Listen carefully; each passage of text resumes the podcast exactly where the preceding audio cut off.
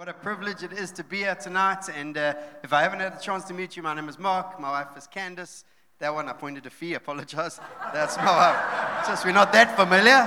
And, uh, and uh, there's definitely the other one. And um, just clarifying. But um, we're super excited about what God is doing. And Gabe, as Gabe mentioned, I do want to just, just honor a group of people who've pioneered with us and partnered with us in planting in the city. And I've been willing to go on a journey of faith and courage after the mission of God. And engage something different. Engage, engage something that's a bit more, chat, a bit different, a bit to, maybe different to what you joined or what you thought, but been willing to go on the mission to see the kingdom of God come in the city of Cape Town. I do want to honor just amazing people have been part of that crew and that, and uh, you know your names, and it's been such a privilege, and we're so excited about all God is doing. So we're really excited for where we're going, and maybe just let me ask, answer the elephant in the room question. Why plant a church, Mark? Good question. Anyone thinking that? Why plant a church? Aren't the numbers shrinking of the church going community? Aren't people watching at home online? I know you were watching me on YouTube this morning. Here we go. I met a lady who lives about 400 meters down the road. I met her the other day. She says, Hello, Pastor. And I've never seen her in my life because she's watching online every Sunday. So why plant a church when people can do that?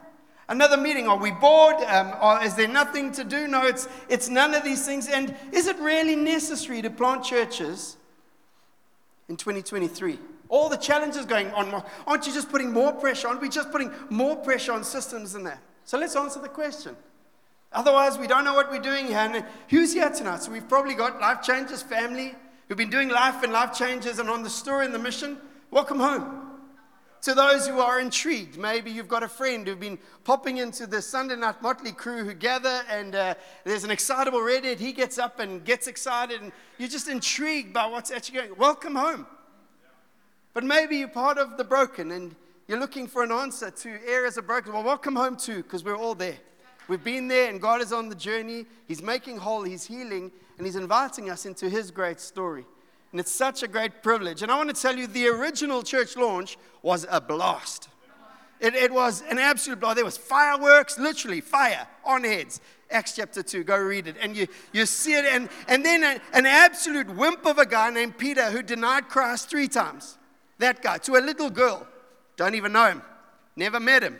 He denied Christ three times because the Spirit of God comes because of the fireworks at the launch of the original church. He finds courage, preaches the gospel, and 3,000 people get added that day. A guy who denied Christ to a little girl preaches because of that same fire that is in this place tonight and potential for changing the city. 3,000 get added. It says, Those who accepted his message and were baptized, about 3,000 were added to their number that day. So here's the potential of the local church. It says they devoted themselves to the apostles' teaching and to fellowship, to the breaking of bread and to prayer. Everyone was filled with awe at the many wonders and signs by their, performed by the apostles. All the believers were together and had everything in common. They sold property and possessions to give to anyone who had need. Every day they continued to meet together in the temple courts. They broke bread in their homes and ate together with glad and sincere hearts, praising God. That's boerewors rolls, by the way. That's what they were eating. I did. If you read in the Hebrew and the Greek, it says boerewors rolls, and um, and praising God and enjoying the favor of all the people. And the Lord added to their number daily those who were being saved. I honestly believe the local church and the Church of Jesus Christ, universal across the globe, is the answer and the greatest change agent in this world. More than the IMF, more than any freedom force, more than any nation could ever be, nothing comes close to the potential of a local church working well. And we see it in the scripture. Number one, you find devotion. In a fickle world where people are in and out of relationships, in and out of this, in and out of that, don't really want to commit to anything, the potential of the local church is the people who are devoted. And here's the thing they devote themselves. It says they devoted themselves. If you want to come on a mission at this time and plant a, a, a, a, congregation and a church in the city of Cape Town, here's what I'd ask of you devote yourself. It's not my job or Gabe's job or Fee's job or Candace's job to devote any one of you. See Jesus, devote yourself to Jesus, and buy into his mission and his story. And your life will change. It says they had communion and community, breaking bread, they had signs and wonders. The church seeing signs and wonders this morning, preaching on forgiveness and seeing signs and wonders coming in room as whole families who, who fathers walked out three weeks ago, come to church for the first day this Sunday, and are weeping and broken by the love and the grace of Jesus Christ and his ability to heal. We're trusting. You see, irrational generosity. They're selling stuff and giving it away to those in need. Come on. In this room, cars are being given away so that others might have ability. In this room, money has been moved from families so that kids can go to school, that, that families can thrive. And maybe you don't know about it yet. Well, come into the life of God and see what He does. See what He does when He moves your heart to become part of that source. And yes, there's food, there's always food. Welcome to the church. There's worship because of all we receive, but what's most exciting is the Lord added daily. And I think sometimes much of the church, we've forgotten the mandate, the call, and the possibility of the church being a place where God adds. And here's the thing who's He going to add? Who's He pulling into His story as we sometimes settle for a make it smaller circle. God's saying, actually, I want your heart to increase. If you're here tonight and you're saying, I, I, I would love this to stay like this, I'm telling you, we will disappoint you. Because God wants to add color, life, diversity, demographic change, every part of it. And I loved it. I got to church this morning and there's a guy brand new on worship. He's never led, but I saw in the back pocket before the service started a red hanky. And I thought, that hanky is coming out. And as he got excited, the hanky came out in the second service. And then the Spirit of God started to move. I thank you, Jesus, because in the church I grew up and no one had a hanky, but I love this. And I'm saying, God, the church has got to have life. It's got to have life. But I want to take us just quickly through a, a Jesus story of Jesus teaching this motley crew of disciples, these radical dudes. He just pulls together and says, We're going on a mission. Welcome to the church. And we see in Mark 4 this beautiful story where he takes them out and says, That day when evening came, he said to his disciples, Let us go to the, over to the other side. We sang it tonight about a Savior went over to the other side. And Jesus says to these guys, Let us go over to the other side. And he says, Leaving the crowd behind. It was a bad move. In those days, you needed crowds. You wanted the momentum of crowds. It's no different these days, but Jesus had a different plan. He needed to teach his men something different. And the swell comes up, and, and he, Jesus challenges them, Why are you so afraid? And you realize that they, they're lacking faith. They were terrified, and they asked each other as Jesus calmed down the storm, Who is this guy? Who is he? Do we really even know him? Sometimes we've got to ask ourselves that about Jesus. Do we really know him? Has he gripped us with a knowledge of who he is, his person, his love, the things that burn inside of him? I don't need a Jesus who is safe and sound and keeps me cushy at night. I need a Jesus that breaks, breaks down the walls of hostility inside of my own heart. I need a Jesus that rips prejudice out of me. I need a Jesus that keeps ripping smallness out of my soul that defaults to small spaces. And so do you. Called the gospel. It's the most exhilarating thing on the face of the earth. And then Mark chapter 5 starts like this, in just a few simple points. Then they went across a lake in the region of Gerasenes. This place you didn't want to go. One of the 10 cities out there, it's just different language. They didn't really like Christians there. There were no Jesus billboard, and there was no guy standing there with an iPad saying Jesus. They just, this wasn't where he wanted to go. It says, when Jesus got out the boat, a man with an impure spirit came from the tombs to meet him. This man lived in the tombs, and no one could bind him anymore, not even with a chain. For he had often been chained hand and foot, but he tore the chains apart and broke the irons on his feet. No one was strong enough to subdue him. Night and day, among the tombs and in the hills, he would cry out and cut himself with stones. When he saw Jesus from a distance, he ran and fell on his knees in front of him. He shouted at the top of his voice, What do you want with me? Jesus, Son of the Most High God. In God's name, don't torture me. For Jesus has said, Come out of this man, you impure spirit. Then Jesus asked him, what is your name? My name is Legion. Maybe more like, My name is Legion. I don't know. That's just, I like reading the Bible with characters. He replied, For we are many. And then he begged Jesus again not to send them out of the area. And Jesus rips those demons out of him, sends them into a flock of pigs. And do you say a flock of pigs? Yeah, whatever, pigs. And um, they run off, and, and this man gets free. And but I love the fact that the commentators put in the detail, they go to the other side, like a technical term saying to the other side of the tracks. And who was waiting? Obviously, he left the crowd for a bigger crowd, surely. No one goes for the small crowds. They want the big crowds, they want the big stadiums. Beyonce's not coming to Cape Town. She wants, come on, we need to change these things. Don't know why I brought that up. And, um, But there was no crowd waiting. There's just a demonized guy. He's smelly. He's got blood all over him because he's been cutting himself. He's shouting, and no one wants to come near him. He cannot be restrained. That's the only welcoming party for Jesus. And I think Jesus that's knew that from the start. I think he took those disciples from that crowded beach where everyone was saying, Jesus, Jesus, Jesus. He says, Boys, get in the boat. I'm going to take you through a storm. You're going to be terrified. You're going to wonder why we're here. And you're going to think it must be because there's some big happening on the other side. And all that's going to be waiting for us is a demonized man with a legion of demons inside of him. He's going to be stinky. He's going to look like he is helpless and hopeless and hapless with nothing going on in his world. We're going for him. And when we plant a church like this, and when people sacrifice, and when we go on journeys, and please know there's a faith, community of faith that's much more than the people that are in the room this morning that have gone on the journey to just be in this building here today. There's years of sacrifice. There's ability to say no to a whole bunch of things so we can say yes to this. This is a big thing. But one demoniac on a shore far away through a storm is a big thing. And when we lose that, we lose the essence of the gospel.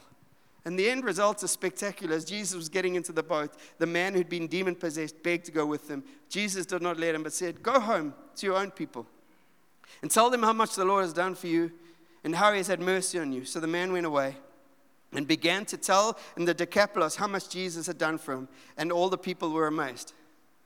Jesus was teaching his disciples, and he's teaching us tonight, and he's answering the question why would you plant a church?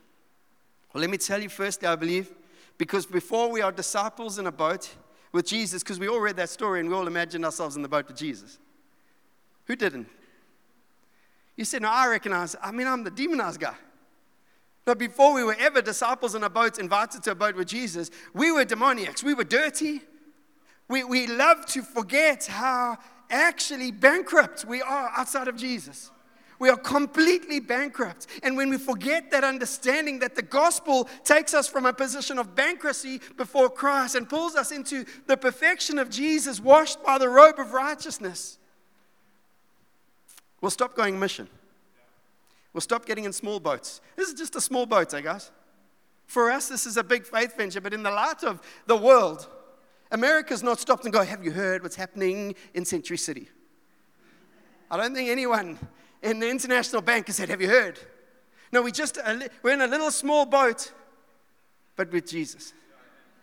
We're with Jesus. And because with Jesus, the possibilities are unbelievable. And I want to tell you, church, we weren't made for the safe harbors.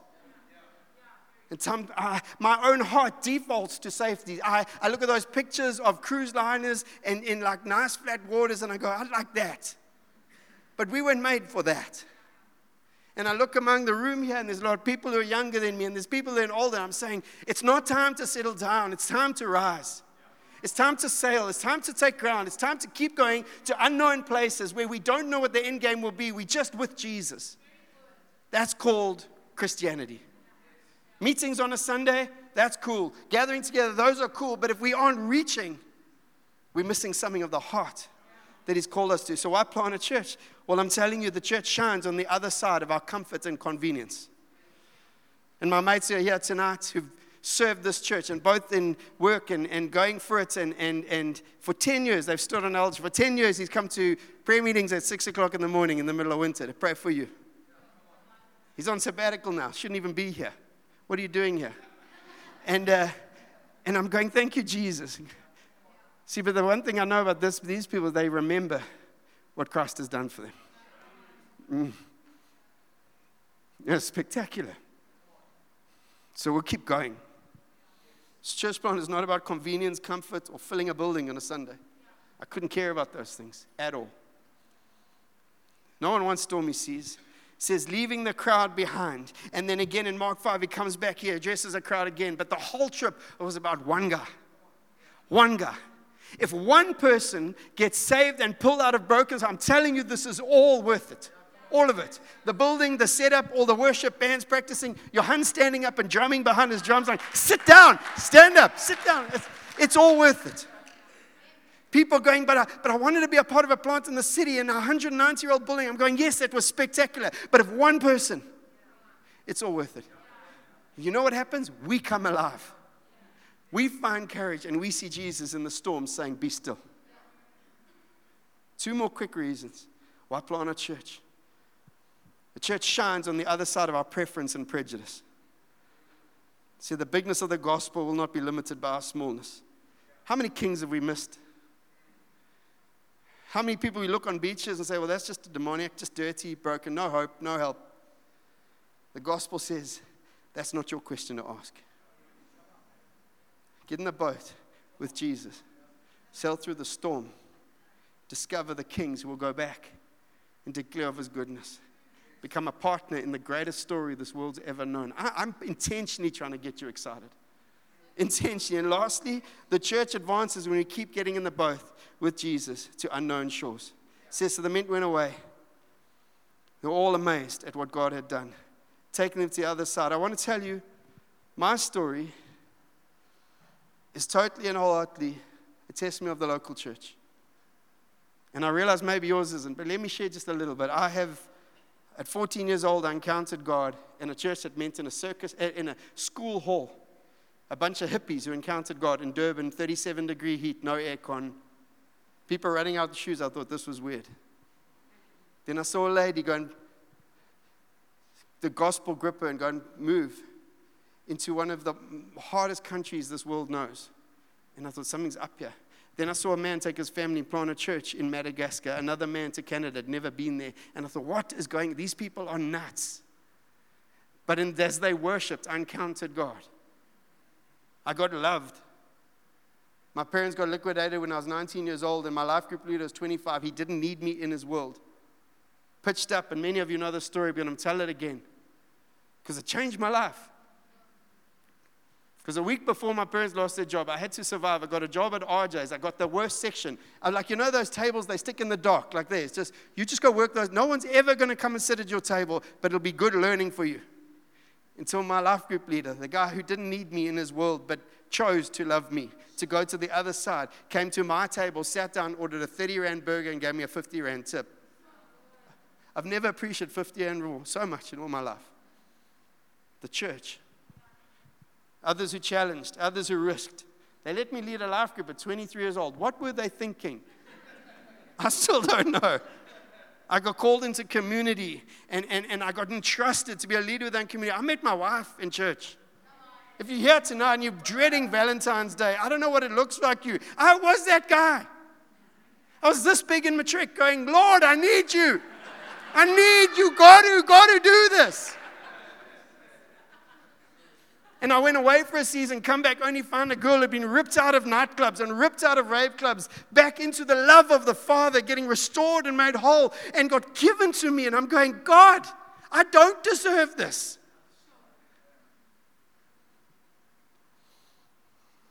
Had the privilege of serving in church, broken people, going into homes that I'll never forget the details of the homes.